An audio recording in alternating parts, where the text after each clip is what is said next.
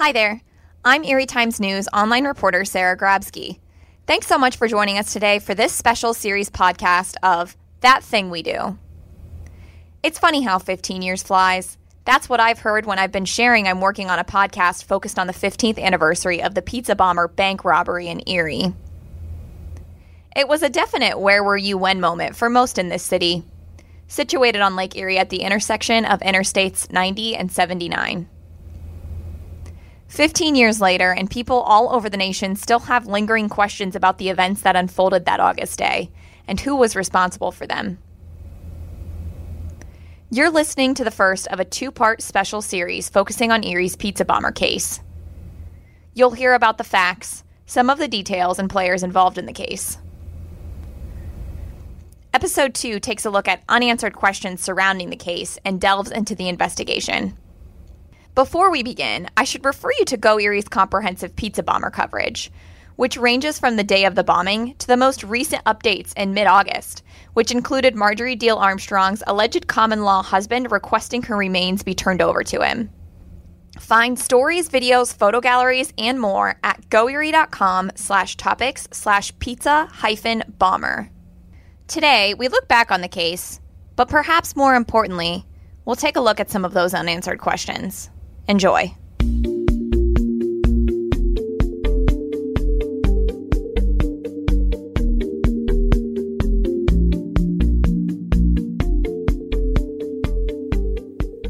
Thursday, August 28th, 2003, began just like any other day for most in Erie, Pennsylvania.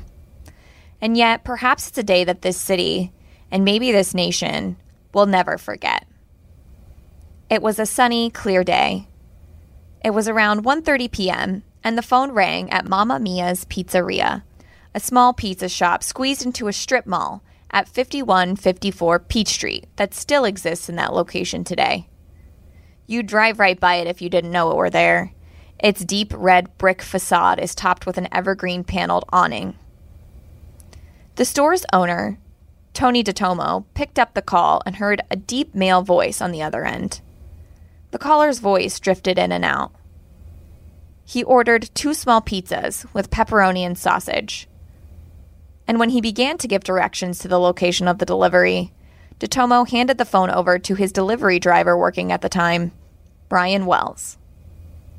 The caller told Wells he'd like the pizzas delivered to an Upper Peach Street location, the site of the TV transmission tower for WSEE TV, the local CBS affiliate. Erie's Peach Street is known as one of the most traffic filled roads in the city. It stretches all the way from downtown Erie south to Summit Township, the site where the caller was asking for delivery. Traffic was heavy that day, in light of the upcoming Labor Day holiday. Visitors from nearby Cleveland, Pittsburgh, and Buffalo packed Erie, eager for a weekend beach getaway, followed by the eats and shopping that lined Peach Street. Wells, 46, was a recovering alcoholic. He'd worked for Mamma Mia's as a pizza delivery driver for around nine years. He was around 175 pounds and he stood 5 feet 9 inches. He owned a 1996 greenish blue standard Chevy Geo Metro that he'd just paid back the loan on about a week earlier. Wells wasn't married and he didn't have kids. He lived with his three cats in a five room cottage that he rented. His friends and coworkers described him as childlike, reliable, routine driven. That Thursday morning, Wells had woken up around 7:15 a.m. He bought a copy of the Erie Times News, ate breakfast at a McDonald's, and he drove to Mamma Mia's, where he was scheduled to work from 11 a.m. to 2 p.m. Wells was Mamma Mia's only driver that afternoon. The call was his sixth and final delivery of the day. He scribbled down the address 8631 Peach Street and the directions New Motors Radio Towers first left. He stuffed the finished pizzas in insulated bags and he walked to his car. He left Mamma Mia's and turned out onto Peach Street south toward the radio tower site. 1:47 p.m. Even though there was a lot of it, traffic moved quickly through the stoplights and past eateries and department stores along Erie's Peach Street. The tower location Wells was delivering to intersected with Peach Street via a dirt road. The sign for 8631 stood at the end of the dirt road in a small green clearing. Right next to the TV tower site was 8645 Peach Street, a house owned by a man named Bill Rothstein. Wells, though investigators didn't know it at the time, had been down this dirt road before. He turned left onto the road and onto crunching gravel. He stopped just shy of the tower and he got out with the pizzas. It was 2 p.m. A gun went off. And silence. 2:27 p.m. Wells walked into the PNC Bank, 7200 Peach Street. He was wearing what looked to be a neck brace. He had on two t-shirts, a gray one underneath and a baggy white one with Guess Jeans written across the front in large dark letters. He carried a blackish brown cane with a curved handle that looked like the handle of a gun, and a metal collar that encircled his neck with a box that bulged underneath the white t shirt.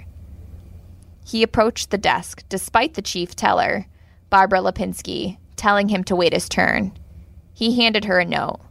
She knew right away what this was. A veteran teller, she realized this was a demand note. The envelope held four pages of 8.5 by 11 inch paper. A blue stripe highlighted the bottom of each page. Hand printed words, the size of typewriter type, covered the sheets. The note read Do not cause panic, or many people will be killed. Sounding any alarm will interrupt this action and guarantee injuries and death. Involving authorities at this point will get this hostage and other people killed. The note went on to say Wells was wearing a bomb that was, quote, booby trapped, end quote, and couldn't be disarmed unless keys were found following the instructions. Bomb hostage needs less than 20 minutes in the bank, it stated, and 30 minutes to deliver. No money, no keys. Another part of the note was directed to the bank manager. This part included the amount of money the robbers wanted $250,000, an amount that no bank would likely have on hand. Act now, think later, or you will die, the note read. It stated Wells would get directions to deactivate the bomb once the money was in their possession. It was signed the troubleshooters. The troubleshooters instructed the bank to wait one hour after Wells returned to contact police. The fourth page of the note was directed toward police, warning them to stand down and let the heist carry on. The note warned if the bomb hostage was delayed for more than 10 minutes that he would not have enough time to continue on. Then boasted that the team had spent a combined seven and a half years perfecting this scheme. Wells then asked to speak to a manager, and Lipinski left the counter momentarily. When she returned, he was sucking a Dum Dums lollipop, one that he'd taken from a basket sitting on the counter that was intended for the children of PNC customers. She told him the manager wouldn't return until 3 p.m. He told her to give him what she had on hand. She ravaged her drawer and other tellers' drawers to come up with $8,702, and she handed it to him in a white canvas bag. He told her it wasn't enough, and Lipinski told him it was all she had. He turned around and walked out, lollipop in mouth, twirling the bag of cash in his left hand and swinging the cane in his right hand. He spent 11 minutes inside the bank. According to some eyewitnesses, he looked like Charlie Chaplin walking out of the bank that day. Now for a brief break.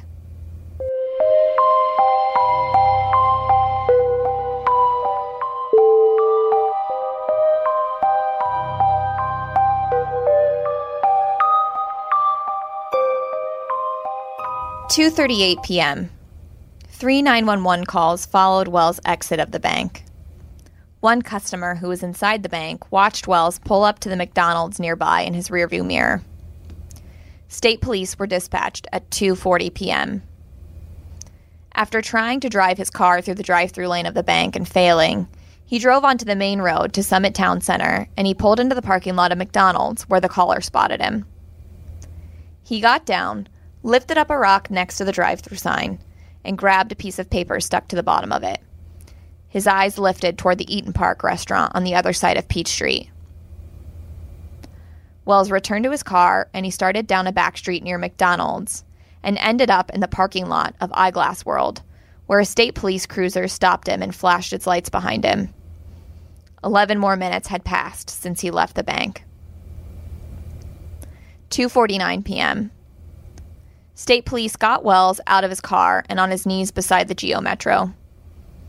State police on scene noticed he had something hanging off his neck and protruding from his white t-shirt.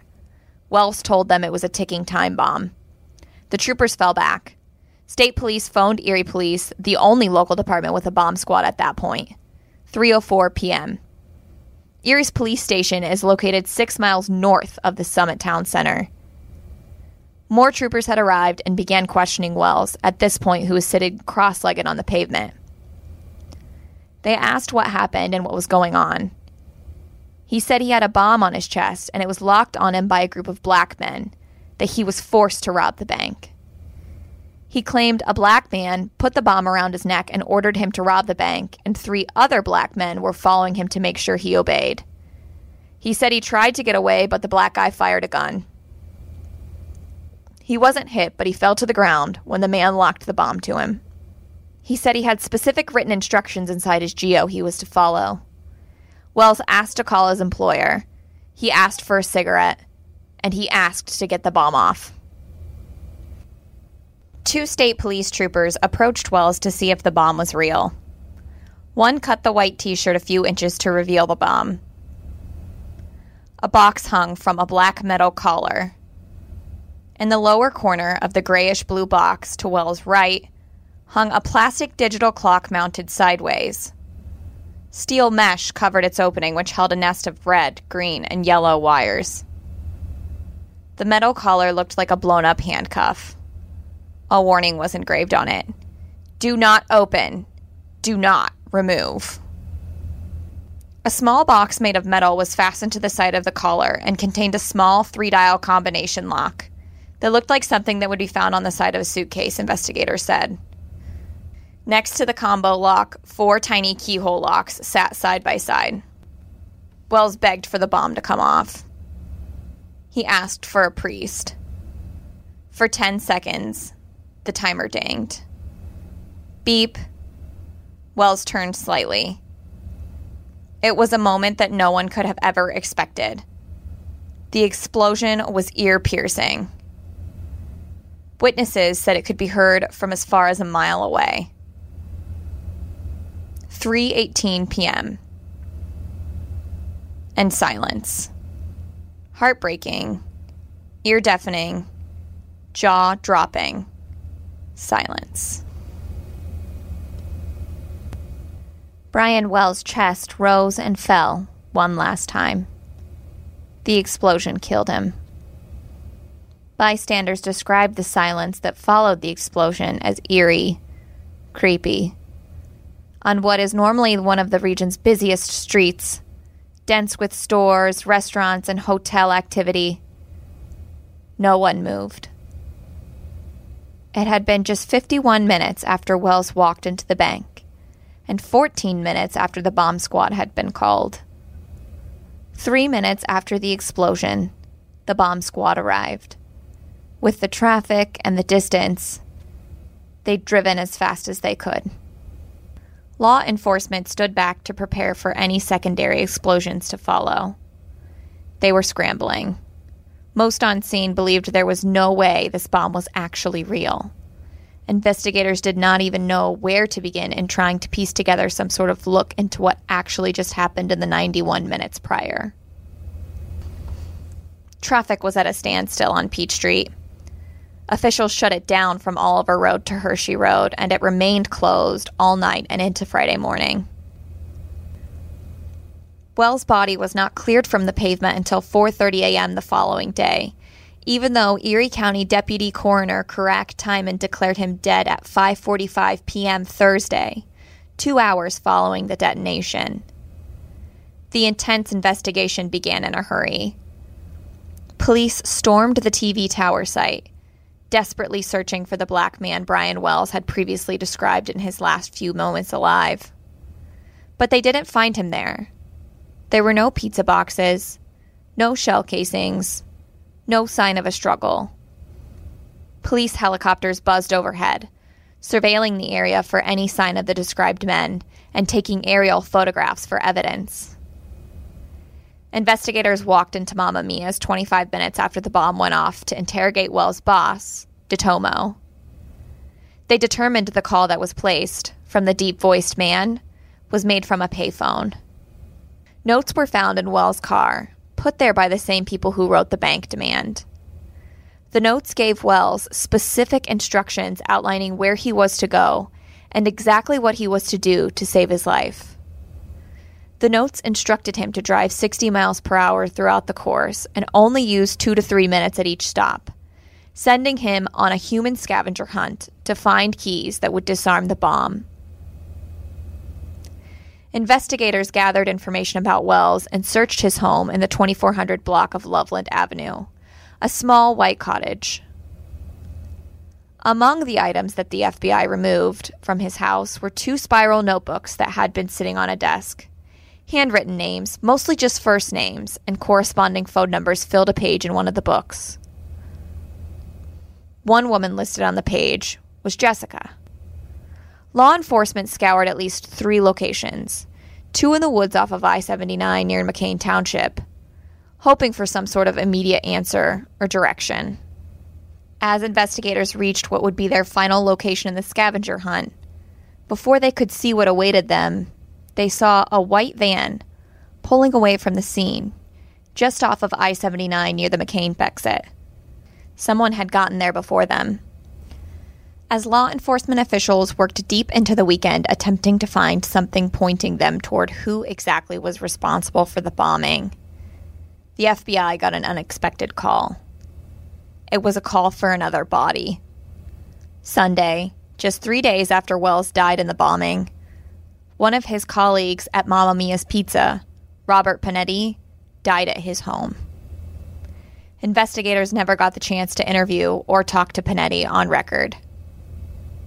Pinetti, 43, died of a drug overdose the autopsy showed he had methadone and Xanax in his body at the time. He had a drug problem. A local hospital treated him for an overdose that spring. But there was no trauma and no suicide note.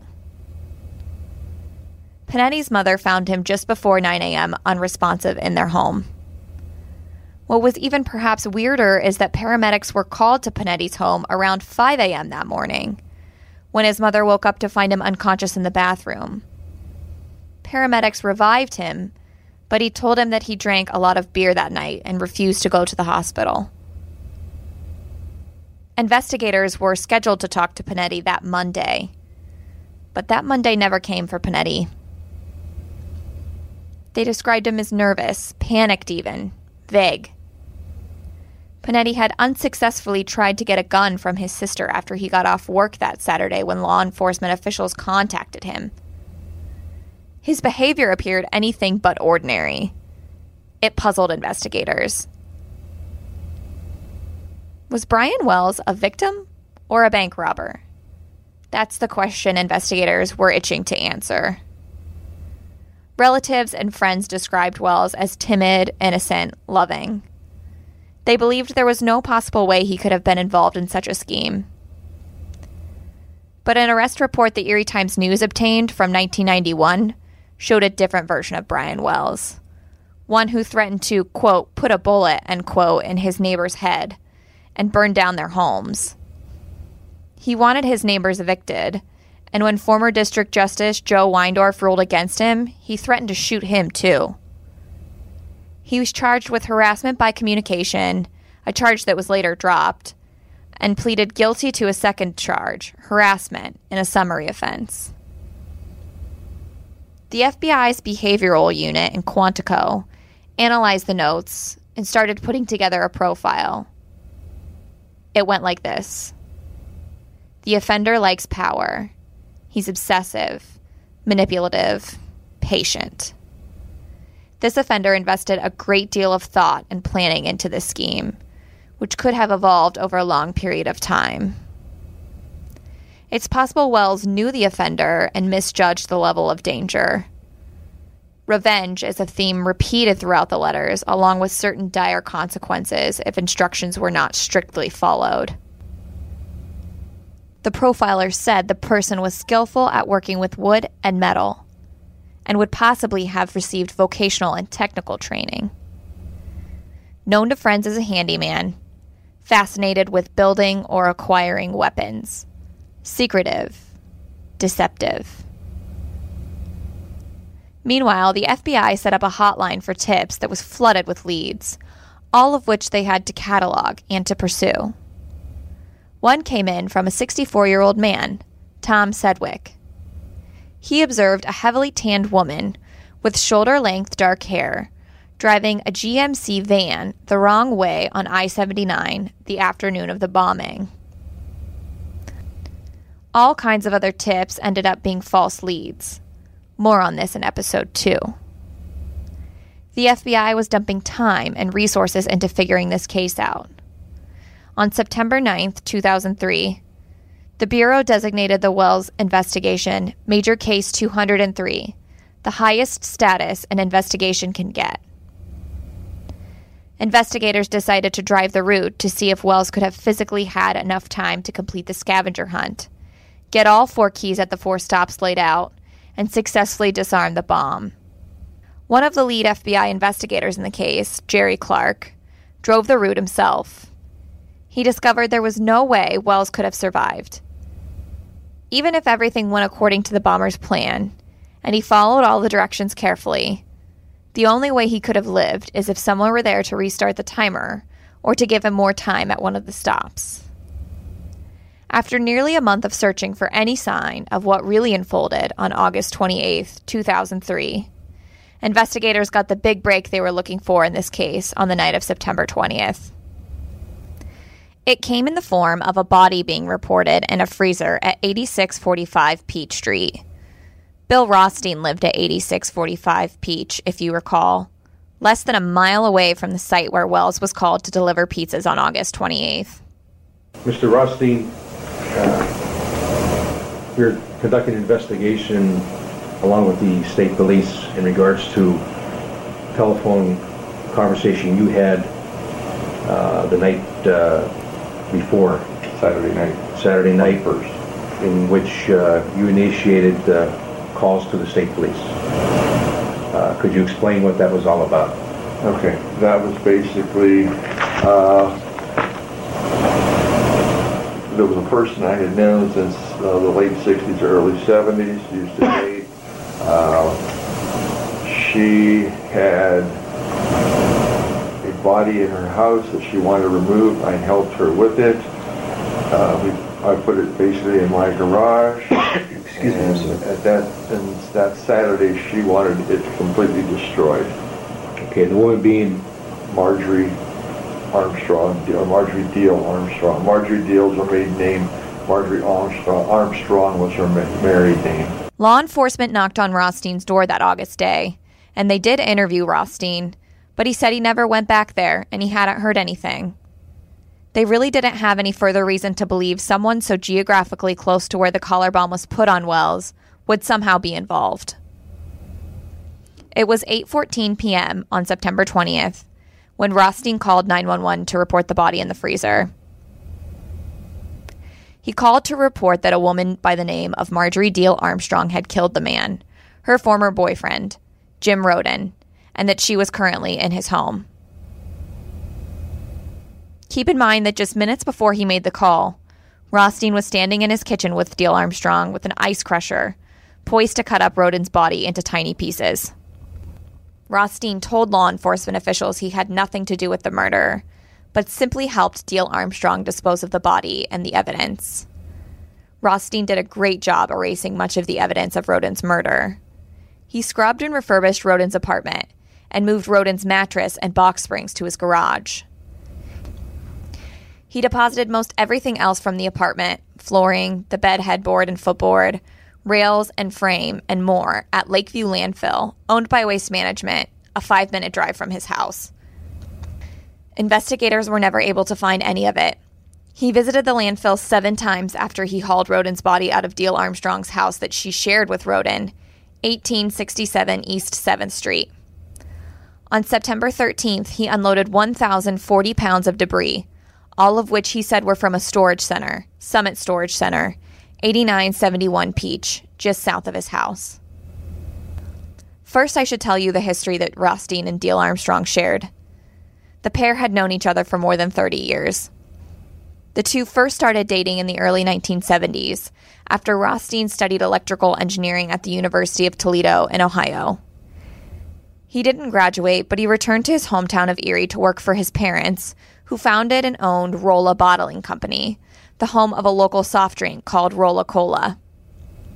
Diehl Armstrong was finishing up school at Mercyhurst College at the time. The two were engaged in the early 1970s for nine months. They split, yet they stayed in touch.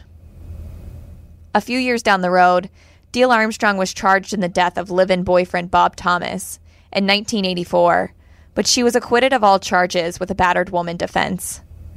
She opened fire on him with a revolver as he laid on the couch in their rented house at 3917 Sunset Boulevard.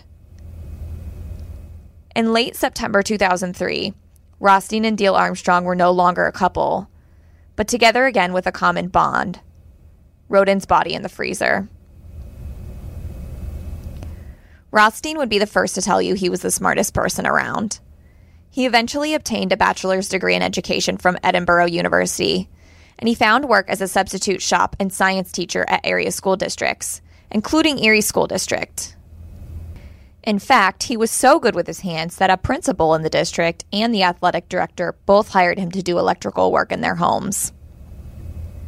He wore overalls to class, and he was known for being, quote, able to build anything, end quote. Diehl Armstrong was plagued with mental illness from the age of 12.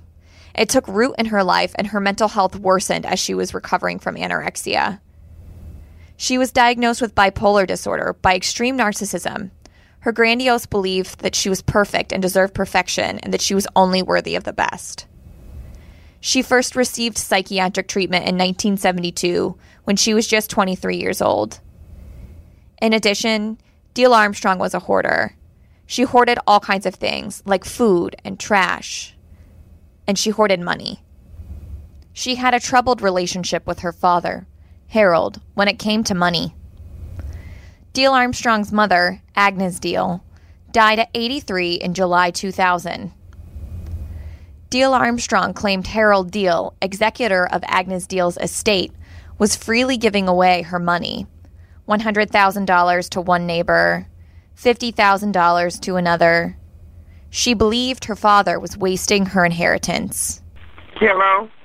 Margie, hello? Yeah, hello. what kind of check was that? You should send it to my lawyer. What? Send it to my lawyer. Uh, I already sent it to you. oh, Yeah, I was what down kind there. of check was it? Will you listen a minute? Quit screaming, Dad. What, what kind of a check was it? I just saw the doctor and he It said, was a cashier's check that they asked for. I'm from- talking and I was, if you would listen, damn you. You mean for my commissary, Dad? Yes. All right, that's good. Did, And, and if any checks... they wouldn't, they wouldn't, I was right there and had it in my hand. Yeah, they wouldn't let me give it to certain you. Hours. They only have certain hours. You gotta mail it. Yeah, you gotta mail it. I was gonna tell you. That's the rule. The investigation into Jim Roden's death took police to Diehl Armstrong's 7th Street house. Roden had lived in the apartment upstairs, she told police. That's where she'd shot him. They arrested her at Rothstein's house shortly after 3 a.m., after they'd interviewed Rothstein. What they found was not pleasant. Strong odors of animal feces and urine overtook police when they began to search her house. Trash was piled nearly to the ceiling. It was so repulsive that the Erie County Department of Health determined the house was unsafe to search. A city housing inspector declared the home uninhabitable. It certainly put a snafu on the investigation. Rothstein's house was similarly trashed, but not to the extent of Diehl Armstrong's. Investigators didn't know where to start searching or what to take in as evidence and what to leave. They found the ice crusher. They also found what appeared to be a handwritten suicide note, three pages in large print and signed by Bill Rothstein. It was numbered 1. This had nothing to do with the Wells case. 2. The body in the freezer in the garage is Jim Roden. 3. I did not kill him, nor participate in his death. 4. My apologies to those who cared for or about me. I am sorry that I let them down. 5. I am sorry to leave you this mess. Bill Rothstein. Investigators were convinced it was no coincidence Bill Rothstein's house was just feet away from the site where allegedly the collar bomb was put on Brian Wells. They gave him a lie detector test. He passed it. Back at State Police Barracks, Diehl Armstrong told investigators Rothstein had Floyd Stockton living with him. Stockton, a 56 year old registered sex offender, was wanted on charges in Washington state that he raped a mentally disabled 19 year old woman. They did not find Stockton in Rothstein's house. They later picked him up after his girlfriend, KW, told the FBI they lived together at her apartment in Girard. Stockton was first incarcerated in the early 1960s for stealing a car. He met Rothstein in 1968 when he stopped by Rolla-Cola Bottling Company to buy beer, and Rothstein was working the register. The two, who shared the same birthday, became fast friends.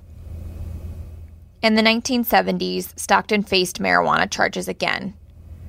After some prison time, he left Erie to head out west to Montana, where he was convicted of rape in 1983 and sentenced to 10 years in prison.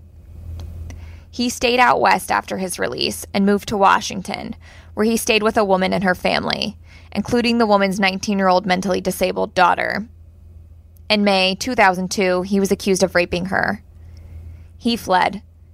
His intentions were to end up in Portland, Maine, but he stopped to visit his old pal Rothstein on the way and ended up staying to work for Rothstein to fix up the house and work for his handyman business, Redstone Electric Company.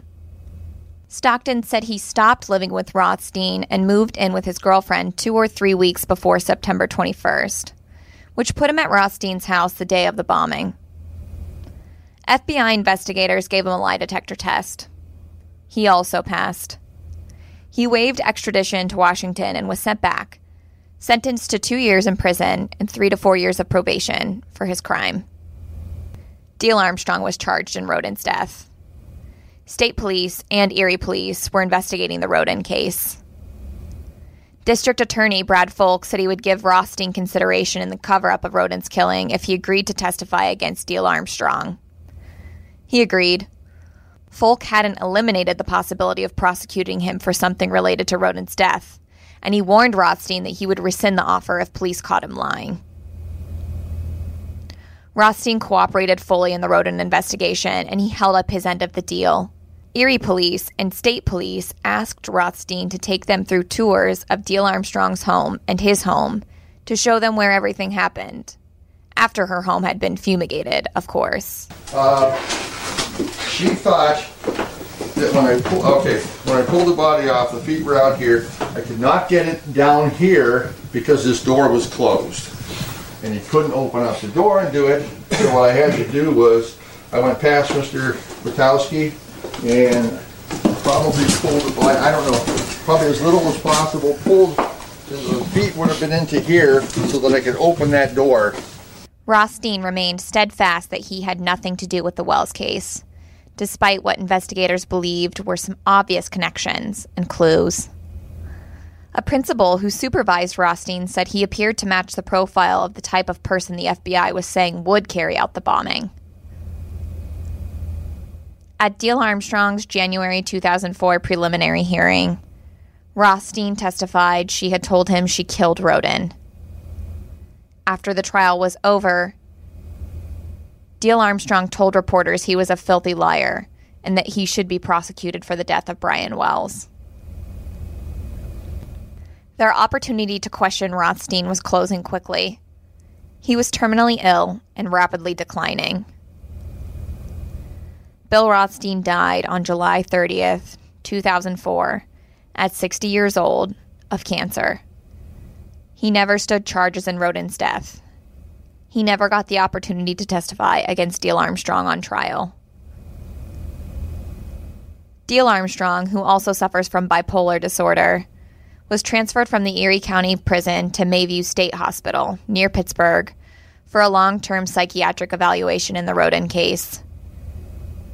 In the meantime, she was off limits to investigators because of her mental state. Tom Sedgwick, who called the FBI tip line with reports he saw a woman driving the wrong way on I 79 the day of the bombing, recognized Diehl Armstrong. She was the woman, he said. Another witness backed up his statement. Tom Bolin said he saw the car, but he didn't catch a glimpse of the driver. A third witness called the FBI to tell them he recognized Brian Wells' car. He'd seen it the day before going down that dirt road where he said he got the bomb put on him. Diehl Armstrong pled guilty but mentally ill to third degree murder in Roden's death in Erie County Court. She was sentenced to 7 to 20 years in state prison. She had been questioned by the FBI regarding the Wells case at least once when she was at the state correctional institution near Muncy, near Williamsport in central Pennsylvania. She was transferred back to SCI Cambridge Springs on June 22, 2005. Two years after the bombing, investigators were still working on wrapping up the case. They had not yet made the determination whether Wells was involved or innocent, despite reports that he had been seen on that dirt road the day before the bombing. In 2006, FBI investigators felt they had another big break. They were searching the home of Kenneth Barnes, an old fishing buddy of Diehl Armstrong's. Diehl Armstrong told investigators that Barnes, 52, was behind the bombing. Rothstein told investigators that she knew Barnes through Roden. In fact, their relationship turned unpleasant quickly.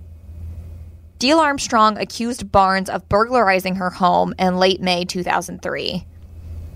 She said $133,000 in cash was stolen from her home and identified Barnes as the person whose voice she heard during the break in. Erie police investigated, but they made no arrests. Court records show she was obsessed with the supposed house burglary and it played a role in what police said was her decision to fatally shoot Roden. She bought a shotgun to protect herself in response to it, was her story. The more investigators learned about the robbery, the more they questioned whether it actually happened. The initial amount that Diehl Armstrong reported stolen was $2,800, according to the police report. Barnes was undoubtedly involved, Diehl Armstrong said. One theory involved Barnes traveling in the same gold colored car Diehl Armstrong was spotted in driving the wrong way on I 79 that day. Barnes was sentenced in August 2006 to 11 and a half to 23 months in Erie County Prison on drug charges. Then came the last break investigators needed. One that involved a prostitute whose name investigators found written in a notebook recovered from Brian Wells' home. If you recall, one of the names that was in one of the notebooks was Jessica. The woman, Jessica Hoopsick, confirmed that Wells knew Barnes. The night before the bombing, Hoopsick said she and Wells spoke to Barnes at the corner of East 11th and Parade Streets in Erie to buy crack. Hoopsick also said she recognized the name of Robert Pinetti. She went before a grand jury with this information. Barnes said that although he knew Wells and Diehl Armstrong, he had nothing to do with Wells' death. Investigators believed they had enough to press charges and for them to stick finally in July 2007. The federal grand jury indictments named Wells as an unindicted co conspirator in the scheme that saw him rob what was then the PNC Bank. The indictments allege that Wells helped plan the plot with the two indicted co conspirators, Diehl Armstrong and Barnes, and the other named unindicted co conspirator, Rothstein. Stockton, who was also believed to have had a role in the case, was granted immunity in exchange for his testimony against Rothstein, but he was never able to testify due to an illness. Diehl Armstrong and Barnes each were charged with armed bank robbery, conspiracy to commit armed bank robbery, and using and carrying a destructive device, the homemade bomb, during and relating to a crime of violence. In 2008, Barnes pled guilty before U.S. District Judge Sean McLaughlin to conspiracy to commit bank robbery, as well as using a destructive device during a crime of violence, both felonies. McLaughlin sentenced Barnes, then 54, to 45 years in federal prison. He agreed to testify against Diehl Armstrong. Judge McLaughlin ruled Diehl Armstrong incompetent for trial, largely because of her bipolar disorder. He ordered her to undergo more mental health exams in the federal prison system. A year later, in 2009, he found her competent to stand trial. Diehl Armstrong shared publicly in spring 2010 that she had breast cancer. Regardless, she stood trial in 2010. At a court hearing, McLaughlin reviewed a physician's report that stated Diehl Armstrong had three to seven years to live. The prosecutor said he wanted to proceed with the trial. After deliberating 11 hours and 30 minutes over two days, on November 1st, 2010, a jury convicted Diehl Armstrong of all the charges. Judge McLaughlin sentenced her to life in prison plus 30 years in 2011. Marjorie Diehl Armstrong died in 2017 while serving her sentence at Federal Medical Center Carswell in Fort Worth, Texas. She was 68. This story is far from over for most of Erie. Questions? You're not the only one. Tune into part two of this special edition podcast series to hear from Jerry Clark, the lead FBI investigator on this case, now a retired agent and professor at Gannon University. He'll explain and delve into the key players, their roles, and more facts you may not know about Erie's pizza bomber case 15 years later.